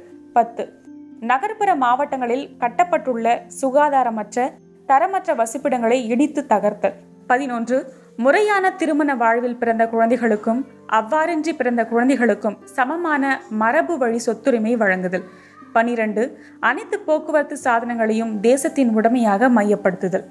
இந்த நடவடிக்கைகள் அனைத்தையும் உடனடியாக செயல்படுத்த முடியாது என்பது உண்மையே. ஆனால் ஒரு செயல் எப்போதும் இன்னொரு செயலுக்கு இட்டு செல்லும். தனியார் சொத்துரிமை மீது முதல் தீவிர தாக்குதல் தொடுக்கப்பட்டவுடன் பாட்டாளி வர்க்கம் மேலும் முன்னே செல்ல உந்தப்படுவதை உணரும். சகல மூலதனத்தையும் விவசாய தொழில் முழுவதையும் அனைத்து போக்குவரத்து சாதனங்களையும் வணிக பரிவர்த்தனை முழுவதையும் அரசின் கைகளில் மேலும் மேலும் மையப்படுத்த முனைப்பு காட்டும். மேற்கூறப்பட்ட அனைத்து நடவடிக்கைகளும் இந்த முடிவினை நோக்கியே நெறிப்படுத்தப்படும். இத்தகைய நடவடிக்கைகள் செயல்படுத்த இயன்றவையாகவும் ஏதுவானவையாகவும் ஆகிவிடும். பாட்டாளி வர்க்கம் தம் உழைப்பின் மூலம் நாட்டின் உற்பத்தி சக்திகளை பன்மடங்காக பெருக்கும். அதே அளவுக்கு துல்லியமாக அவற்றின் மையப்படுத்தும் ஆற்றலை வெளிக்காட்டும் திறன் கொண்டதாகவும் இருக்கும். இறுதியாக அனைத்து மூலதனத்தையும் அனைத்து உற்பத்தியையும் அனைத்து பரிவர்த்தனையும் ஒன்றாக தேசத்தின் கைகளில் ஒருமுகப்படுத்தும் போது தனியார் சொத்துடைமை தானாகவே மறைந்து போய்விடும். பணம் தேவையற்றதாகிவிடும். சமுதாயம் மிச்சம் மீதி இருக்கும் தன்னுடைய பழைய பொருளாதார பண்புகளை உதறி தள்ளுவதற்கான திறனை பெற்றிருக்கும். உற்பத்தி அந்த அளவுக்கு அதிகரித்திருக்கும். மனிதர்கள் அந்த அளவுக்கு மாற்றமடைந்திருப்பார்கள். கேள்வி பத்தொன்பது. இந்த புரட்சி ஒரு நாட்டில் மட்டும் நடைபெறுவது சாத்தியமா? இல்லை. உலக சந்தை உருவாக்கியதன் மூலம் பெருவித தொழில்துறை ஏற்கனவே புவியின் மக்களினம் அனைத்தையும் குறிப்பாக நாகரிகமடைந்த மக்களினம் அனைத்தையும் ஒன்றோடொன்றை நெருக்கமாக பிணைத்துள்ளது. மற்றவருக்கு என்ன நேர்ந்தாலும் அதன் பாதிப்பிலிருந்து எவரும் ஒதுங்கியிருக்க முடியாது என்கிற அளவுக்கு நெருக்கமாக பிணைத்துள்ளது. மேலும் பெருவித தொழில்துறை நாகரிகமடைந்த நாடுகளின் சமூக மேம்பாட்டை பெருமளவுக்கு ஒருங்கிணைத்துள்ளது. எந்த அளவுக்கு எனில் இந்த நாடுகள் அனைத்திலும் முதலாளித்துவ வர்க்கமும் பாட்டாளி வர்க்கமும் தீர்மானகரமான வர்க்கங்களாகிவிட்டன. அவற்றுக்கு இடையிலான போராட்டமே இன்றைய காலகட்டத்தின் மாபெரும் போராட்டமாகிவிட்டது. எனவே கம்யூனிச புரட்சி வெறுமனே ஒரு தேசிய நிகழ்வாக மட்டுமே இருக்காது. அது நாகரிகமடைந்த நாடுகள் அனைத்திலும் ஏக காலத்தில் நிகழும் அதாவது குறைந்தபட்சம் இங்கிலாந்து அமெரிக்கா பிரான்ஸ் ஜெர்மனி ஆகிய நாடுகளில் ஏக காலத்தில் நிகழும். இந்த நாடுகள் ஒவ்வொன்றிலும் மிக வளர்ச்சி அடைந்த தொழில்துறை மிக பெரும் செல்வ வளம் மிகவும் குறிப்பிட்டு சொல்லக்கூடிய உற்பத்தி சக்திகள் ஆகியவை இருப்பதை பொறுத்து அதற்கேற்ப அந்தந்த நாடுகளில் அந்த அளவுக்கு வேகமாக இப்புரட்சி வளர்ச்சி பெற்று வரும். எனவே ஜெர்மனியில் இது மிக மெதுவாக நடக்கும் அதிகப்படியான தடைகளை சந்திக்கும். இங்கிலாந்தில் இது மிக வேகமாக மிக குறைந்த இடர்பாடுகளுடன் நிறைவேறும். அது உலகின் பிற நாடுகள் மீது சக்திமிக்க தாக்கத்தை ஏற்படுத்தும். அவற்றின் வளர்ச்சி வேகத்தை மிகுதியாக முடக்கி விடுவதுடன் இதுகாரும் அந்நாடுகள் பின்பற்றி வந்த வளர்ச்சி போக்கின் திசையை முற்றிலுமாய் மாற்றி அமைக்கும் இது ஒரு உலகளாவிய புரட்சியாகும். அதன்படியே அது உலகளாவிய வரம்பெல்லையை கொண்டிருக்கும். கேள்வி இருபது. தனியார் சொத்துடைமை முடிவாக மறைந்து போவதால் ஏற்படும் பின்விளைவுகள் எவை? அனைத்து உற்பத்தி சக்திகளையும் வணிக சாதனங்களையும் உற்பத்தி பொருட்களின் பரிவர்த்தனையும் விநியோகத்தையும் கூட தனியார் முதலாளிகளின் கையிலிருந்து சமுதாயமே எடுத்துக்கொள்ளும். இருக்கின்ற வள ஆதாரங்கள் சமுதாய முழுமையின் தேவைகள் ஆகியவற்றின் அடிப்படையில் உருவாக்கப்பட்ட ஒரு திட்டத்தின்படி சமுதாயம் அவற்றை மேலாண்மை செய்யும். இந்த வகையில் எல்லாவற்றிற்கும் அதிமுக்கியமாய் தற்போது பெருவித தொழில்துறையோடு தொடர்புடையதாயிருக்கும் கேடான விளைவுகள் அனைத்தும் ஒழிக்கப்பட்டுவிடும். இனிமேல் வணிக நெருக்கடிகள் இல்லாமல் போகும். இப்போதைய சமூக அமைப்பு முறையில் விரிவாக்கப்பட்ட உற்பத்தி மிதமிஞ்சியதாய் ஆகி துன்பங்களுக்கெல்லாம் முதன்மையான காரணமாய் விளங்குகிறது. அதுவே பின்னால் பற்றாக்குறையாய் ஆகி மேலும் விரிவாக்க வேண்டிய தேவைக்கு உள்ளாகிறது. புதிய சமூக அமைப்பு முறையில் மிதமிஞ்சிய உற்பத்தி துன்பங்களை உருவாக்குவதற்கு பதிலாக சமுதாயத்தின் அடிப்படை தேவைப்பாடுகளுக்கும் அப்பால் அனைத்து மக்களின் வாழ்க்கை தேவைகளையும் நிறைவேற்றுவதை உறுதி செய்யும். புதிய தேவைகளை உருவாக்கும். அதே வேளையில் அவற்றை நிறைவேற்றுவதற்கான சாதனங்களையும் உருவாக்கும். புதிய முன்னேற்றத்திற்கான நிபந்தனையாகவும் தூண்டுகோலாகவும் ஆகிப்போகும். முன்னேற்றமானது கடந்த காலத்தில் எப்போதும் செய்தது போல சமூக அமைப்பு முறை முழுவதையும் குழப்பத்தில் ஆழ்த்தி விடாது பெருவித தொழில்துறை தனியார் சொத்துடைமையின் ஆதிக்கத்தில் இருந்து விடுபட்டு மாபெரும் விரிவாக்கத்துக்கு உள்ளாகும். எந்த அளவுக்கு எனில் நம் காலத்தின் பெருவித தொழில்துறையுடன் ஒப்பிடுகையில் பட்டறை தொழில் அற்பமாக தோன்றியதைப் போல் இப்போது நாம் காணும் பெருவித தொழில்துறை ஒப்பீட்டளவில் அற்பமாக தோன்றும் அளவுக்கு விரிவடையும். தொழில்துறையின் இந்த வளர்ச்சி மக்கள் ஒவ்வொருவரின் தேவைகளையும் நிறைவு செய்ய போதுமான அளவுக்கு ஏராளமான உற்பத்தி பொருட்கள் சமுதாயத்திற்கு கிடைக்குமாறு செய்யும். விவசாயத்துறைக்கும் இந்த உண்மை பொருந்தும். விவசாயமும் தனியார் சொத்துடைமையின் தாக்கத்துக்கு ஆளாகி பாதிப்புக்கு உள்ளாகிறது. தனியாருக்கு சொந்தமான நிலங்கள் சிறு சிறு துண்டுகளாக பிரிக்கப்பட்டதால் பின்னடைவை சந்தித்தது. புதிய சமூக அமைப்பில் தற்போதைய முன்னேற்றங்களும் விஞ்ஞான செயல்முறைகளும் நடைமுறைப்படுத்தப்படும். அதன் விளைவாக விவசாய வளர்ச்சியில் ஏற்படும் முன்னோக்கிய பாய்ச்சலினால் சமுதாயத்துக்கு தேவைப்படும் அனைத்து பொருட்களும் குறைவின்றி கிடைக்க உறுதி செய்யப்படும். இவ்வாறாக புதிய சமூக அமைப்பில் உற்பத்தி செய்யப்படும் அபரிவிதமான பண்டங்களினால் சமுதாயத்தின் உறுப்பினர்கள் அனைவரின் தேவைகளையும் நிறைவு செய்ய முடியும். பரஸ்பரம் பகைமை பாராட்டும் பல்வேறு வர்க்கங்களாக சமுதாயம் பிளவுறுவது இதனால் தேவையற்றதாகிவிடும். மேலும் புதிய சமூக அமைப்பில் இது தேவையற்றது மட்டுமல்ல ஏற்க ஒண்ணாததாகவும் ஆகிவிடும். உழைப்பு பிரிவினையிலிருந்தே வர்க்கங்கள் தோன்றின. இன்றைய நாள் வரை அறியப்பட்டு வந்த இந்த உழைப்பு பிரிவினை புதிய சமூக அமைப்பில் முற்றாக மறைந்துவிடும். நாம் விலகக்கூடிய அளவுக்கு தொழில்துறை விவசாயத்துறையின் உற்பத்தியை அதிகரிக்க தற்போதுள்ள எந்திரவியல் வேதியியல் செயல்முறைகள் போதுமானதாக இல்லை. எனவே அத்தகைய செயல்முறைகளை பயன்படுத்தும் மனிதர்களின் திறப்பாடுகள் அதற்கேற்றவாறு வளர்ச்சி காண வேண்டும். கடந்த பதினெட்டாம் நூற்றாண்டின் விவசாயிகளும் பட்டறை தொழிலாளர்களும் பெருவித தொழில்துறைக்குள் ஈர்க்கப்பட்ட போது தம்முடைய ஒட்டுமொத்த வாழ்க்கை முறையை மாற்றிக்கொண்டு முற்றிலும் வேறுபட்ட மக்களாய் மாறிப்போயினர் அதுபோலவே உற்பத்தி மீதான ஒட்டுமொத்த சமுதாயத்தின் கூட்டு நிர்வாகம் அதன் விளைவாக ஏற்படும் புதிய வளர்ச்சி ஆகிய இரண்டுக்கும் முற்றிலும் வேறு வகைப்பட்ட புதிய மக்கள் சக்தி தேவைப்படுகின்றது. மக்கள் உற்பத்தியின் தனியொரு பிரிவுக்கென ஒதுக்கப்பட்டு அதிலேயே பிணைக்கப்பட்டு அதனால் சுரண்டப்பட்டு இன்று இருப்பதைப் போல இனிமேலும் இருக்க மாட்டார்கள். அவர்கள் இனிமேலும் மற்றெல்லாரின் செலவில் தங்கள் ஆற்றல்களுள் ஒன்றை மட்டுமே வளர்த்து கொள்ள மாட்டார்கள். அவர்கள் இனிமேலும் ஒட்டுமொத்த உற்பத்தி துறையின் ஒரே ஒரு பிரிவை அல்லது ஒரே ஒரு பிரிவின் ஒரு கிளையை மட்டுமே தெரிந்து வைத்திருக்க மாட்டார்கள். தொழில்துறையானது இன்றைய நிலையில் கூட அத்தகைய மக்களை மிக மிக குறைந்த பயனுள்ளவர்களாகவே கருதுகிறது. ஒட்டுமொத்த சமுதாயத்தால் நிர்வகிக்கப்பட்டு ஒரு திட்டத்தின்படி இயக்கப்படுகின்ற தொழில்துறையானது சகல துறைகளிலும் தேர்ச்சி பெற்ற தம் ஆற்றல்களை சமமான முறையில் வளர்த்து கொண்ட உற்பத்தி அமைப்பு முறையை அதன் முழு பரிமாணத்தோடு நோக்கும் திறன் வாய்ந்த மனிதர்களை எதிர்நோக்குகிறது. ஒரு மனிதனை விவசாயியாகவும் இன்னொருவனை காலனி தைப்பவனாகவும் மூன்றாம் அவனை ஆலை தொழிலாகவும் நான்காம் அவனை பங்கு சந்தை முகவராகவும் ஆக்கிடும். இந்த உழைப்பு பிரிவினையின் வடிவம் எந்திர தொழிலால் ஏற்கனவே தகர்க்கப்பட்டுள்ளது. இனி அது முழுவதுமாய் மறைந்து போகும். கல்வியானது இளைஞர்கள் ஒட்டுமொத்த உற்பத்தி அமைப்பு முறையை வெகு விரைவில் கற்றுக்கொள்வதை சாத்தியமாக்கும். சமுதாயத்தின் தேவைகளை அல்லது தன் சொந்த நாட்டங்களை நிறைவேற்றும் பொருட்டு உற்பத்தியின் ஒரு பிரிவிலிருந்து இன்னொரு பிரிவுக்கு அவர்கள் மாறி செல்வதையும் சாத்தியமாக்கும். ஆக இன்றைய உழைப்பு பிரிவினை ஒவ்வொரு தனிநபர் மீதும் சுமத்தியுள்ள ஒரு சார்பு பண்பிலிருந்து இளைஞர்களை விடுவிக்கும். கம்யூனிச சமுதாயமானது இந்த வகையில் அதன் உறுப்பினர்கள் பரந்த அளவில் வளர்ச்சி பெற்ற தம் ஆற்றல்களை முழுமையாக பயன்படுத்திக் கொள்வதே சாத்தியமாகும் ஆனால் இது நிகழும் போது வர்க்கங்கள் நிச்சயமாக மறைந்து போகும். கம்யூனிச அடித்தளத்தின் மீது அமைக்கப்படுகின்ற சமுதாயம் ஒரு புறம் வர்க்கங்கள் நிலவுவதோடு ஒத்துப்போகாது என்பதும் மறுபுறம் அத்தகைய ஒரு சமுதாயத்தை கட்டமைக்கும் செயலே வர்க்க வேறுபாடுகளை ஒழித்து கட்டும் சாதனங்களை வழங்குகிறது என்பதும் இதன் மூலம் பெறப்படுகிறது. இந்நிகழ்வினை தொடரும் பின்விளைவு நகரத்துக்கும் நாட்டுப்புறத்துக்கும் இடையிலான வேறுபாடு மறைந்து போக விதிக்கப்பட்டுள்ளதாகும். விவசாயத்தையும் தொழில்துறையும் இரண்டு வெவ்வேறு வர்க்கங்களை கொண்டு மேலாண்மை செய்வதை காட்டிலும் ஒரே மக்களை கொண்டு மேலாண்மை செய்வது முற்றிலும் பொருளாதார காரணங்களுக்காக மட்டுமே என்றாலும் கூட கம்யூனிச கூட்டுறவின் ஒரு அவசிய நிபந்தனையும் ஆகும். ஒரு புறம் பெரும் நகரங்களில் தொழில்துறை சார்ந்த மக்கள் நெருக்கமாக குவிந்து கிடக்க மறுபுறம் விவசாயம் சார்ந்த மக்கள் நாடு முழுவதும் சிதறி கிடப்பது. விவசாயம் தொழில்துறை ஆகிய இரண்டின் வளர்ச்சி குன்றிய கட்டத்தோடு தொடர்புடைய ஒரு நிலைமையாகும்.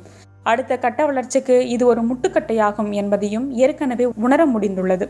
உற்பத்தி சக்திகளை திட்டமிட்ட முறையில் முழுமையாக பயன்படுத்தி கொள்ளும் நோக்கத்துக்காக சமுதாயத்தின் அனைத்து உறுப்பினர்களுக்கும் இடையே பொது ஒத்துழைப்பை உருவாக்குதல் எல்லாருடைய தேவைகளையும் நிறைவேற்றி வைக்கும் நிலையை எட்டும் அளவுக்கு உற்பத்தியை விரிவுபடுத்துதல் பிறருடைய தேவைகளை புறக்கணித்து சிலருடைய தேவைகளை மட்டுமே நிறைவு செய்யும் நிலைக்கு முடிவு கட்டுதல் வர்க்கங்களையும் அவற்றின் முரண்பாடுகளையும் முற்றாக ஒழித்து கட்டுதல். இன்றைய ஒழிப்பு பிரிவினை ஒழித்து கட்டுவதன் மூலமும் தொழில்துறை கல்வி மூலமும் பல்வேறுபட்ட செயல்பாடுகளில் ஈடுபடுவதன் மூலமும் எல்லாராலும் படைத்தளிக்கப்படும் மனமகிழ் நிகழ்வுகளில் அனைவரும் பங்கெடுப்பதன் மூலமும் நகரத்தையும் நாட்டுப்புறத்தையும் ஒருங்கிணைப்பதன் மூலமும் சமுதாய உறுப்பினர்கள் அனைவரின் ஆற்றல்களையும் சர்வாம்ச ரீதியில் மேம்படுத்துதல் இவையே தனியார் சொத்துடைமை ஒழிக்கப்படுவதால் ஏற்படும் முதன்மையான விளைவுகளாகும்.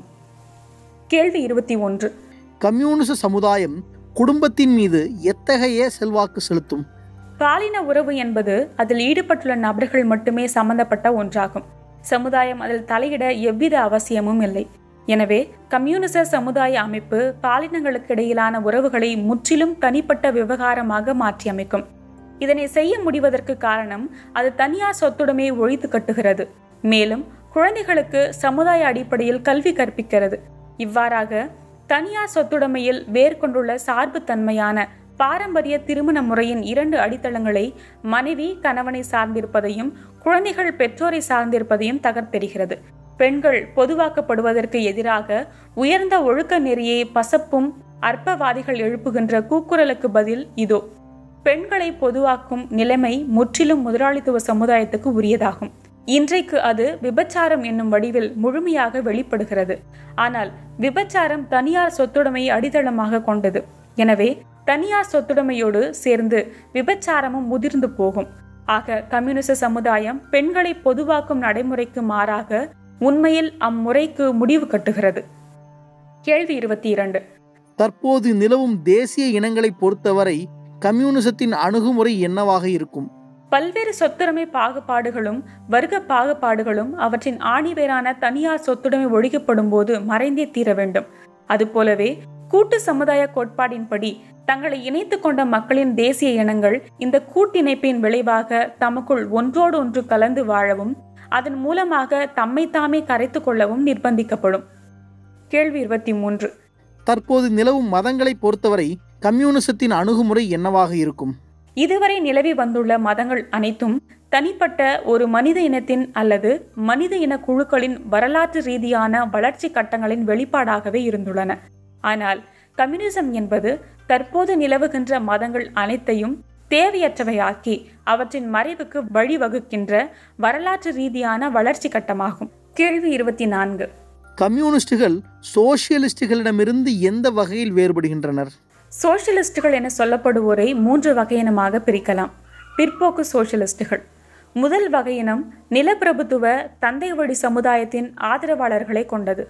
இந்த வகை சமுதாயமோ பெருவித தொழில்துறை உலக வர்த்தகம் ஆகியவற்றாலும் இவற்றால் தோற்றுவிக்கப்பட்ட முதலாளித்துவ சமுதாயத்தாலும் அழிக்கப்பட்டுவிட்டது.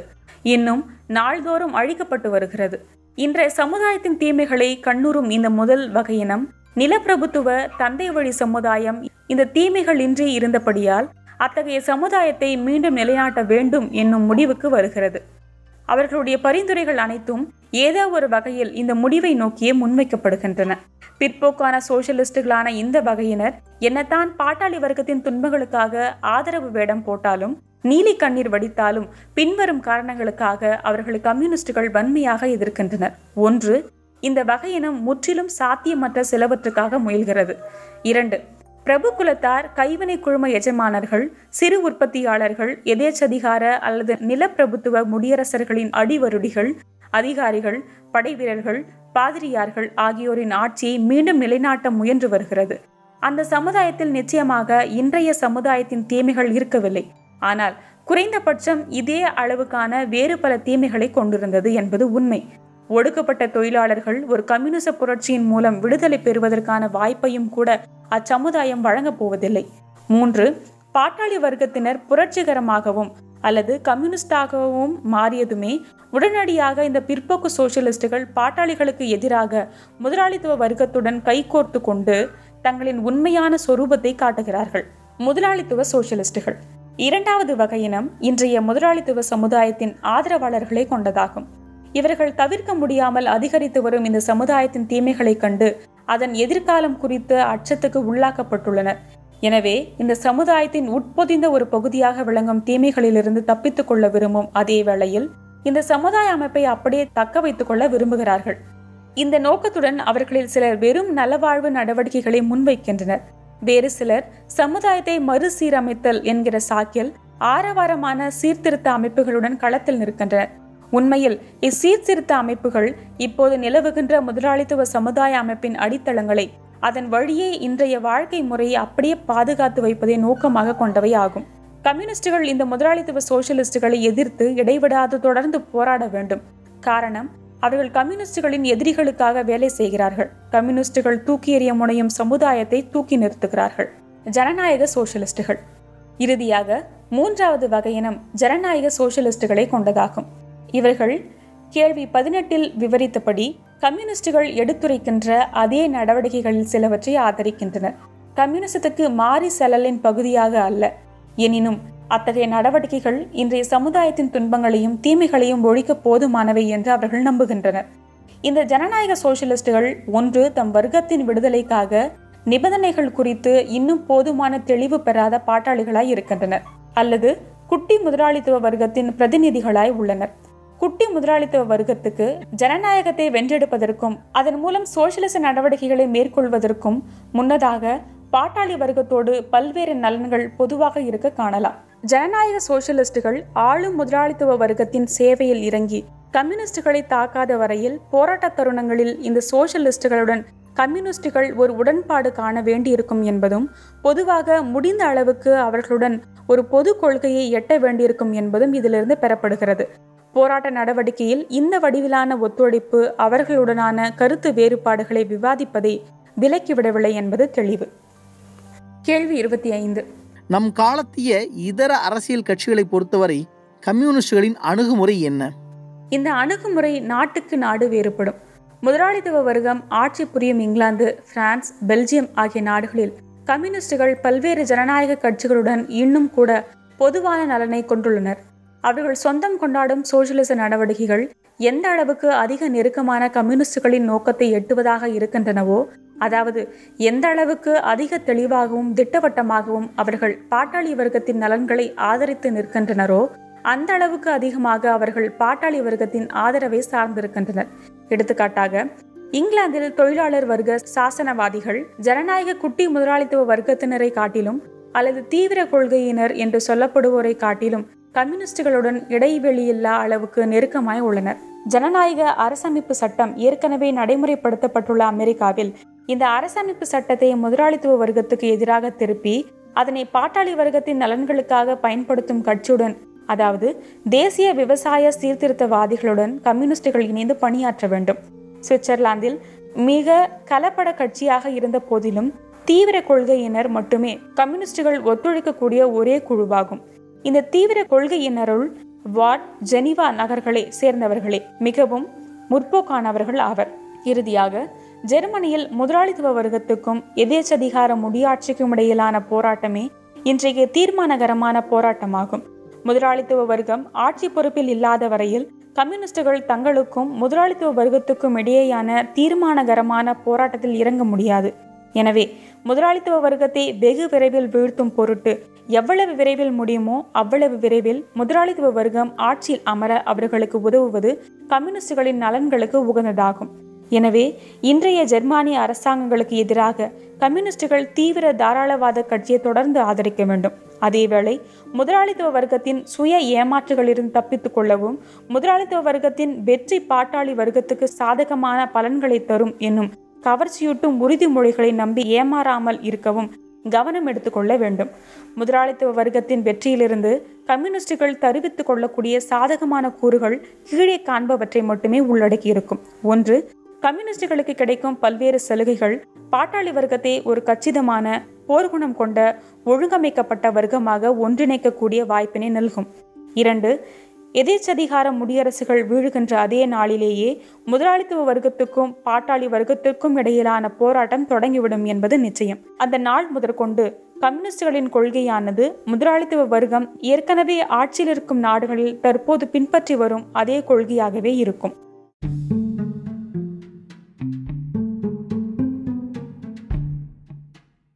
இதுவரை நீங்கள் கேட்ட புத்தக ஒளிப்பதிவை இயல் குரல் கொடை அமைப்பின் சார்பில் வாசித்து வழங்கியிருப்பவர் அருந்தமிழ் யாழினி. பாரதி புத்தகாலயம் நடத்தும் பேசும் புத்தகம் முன்னெடுப்பில் நீங்களும் உங்கள் கதைகளை கட்டுரைகளை சேர்க்கலாம். தொடர்ந்து இணைந்திருங்கள். Book day dot in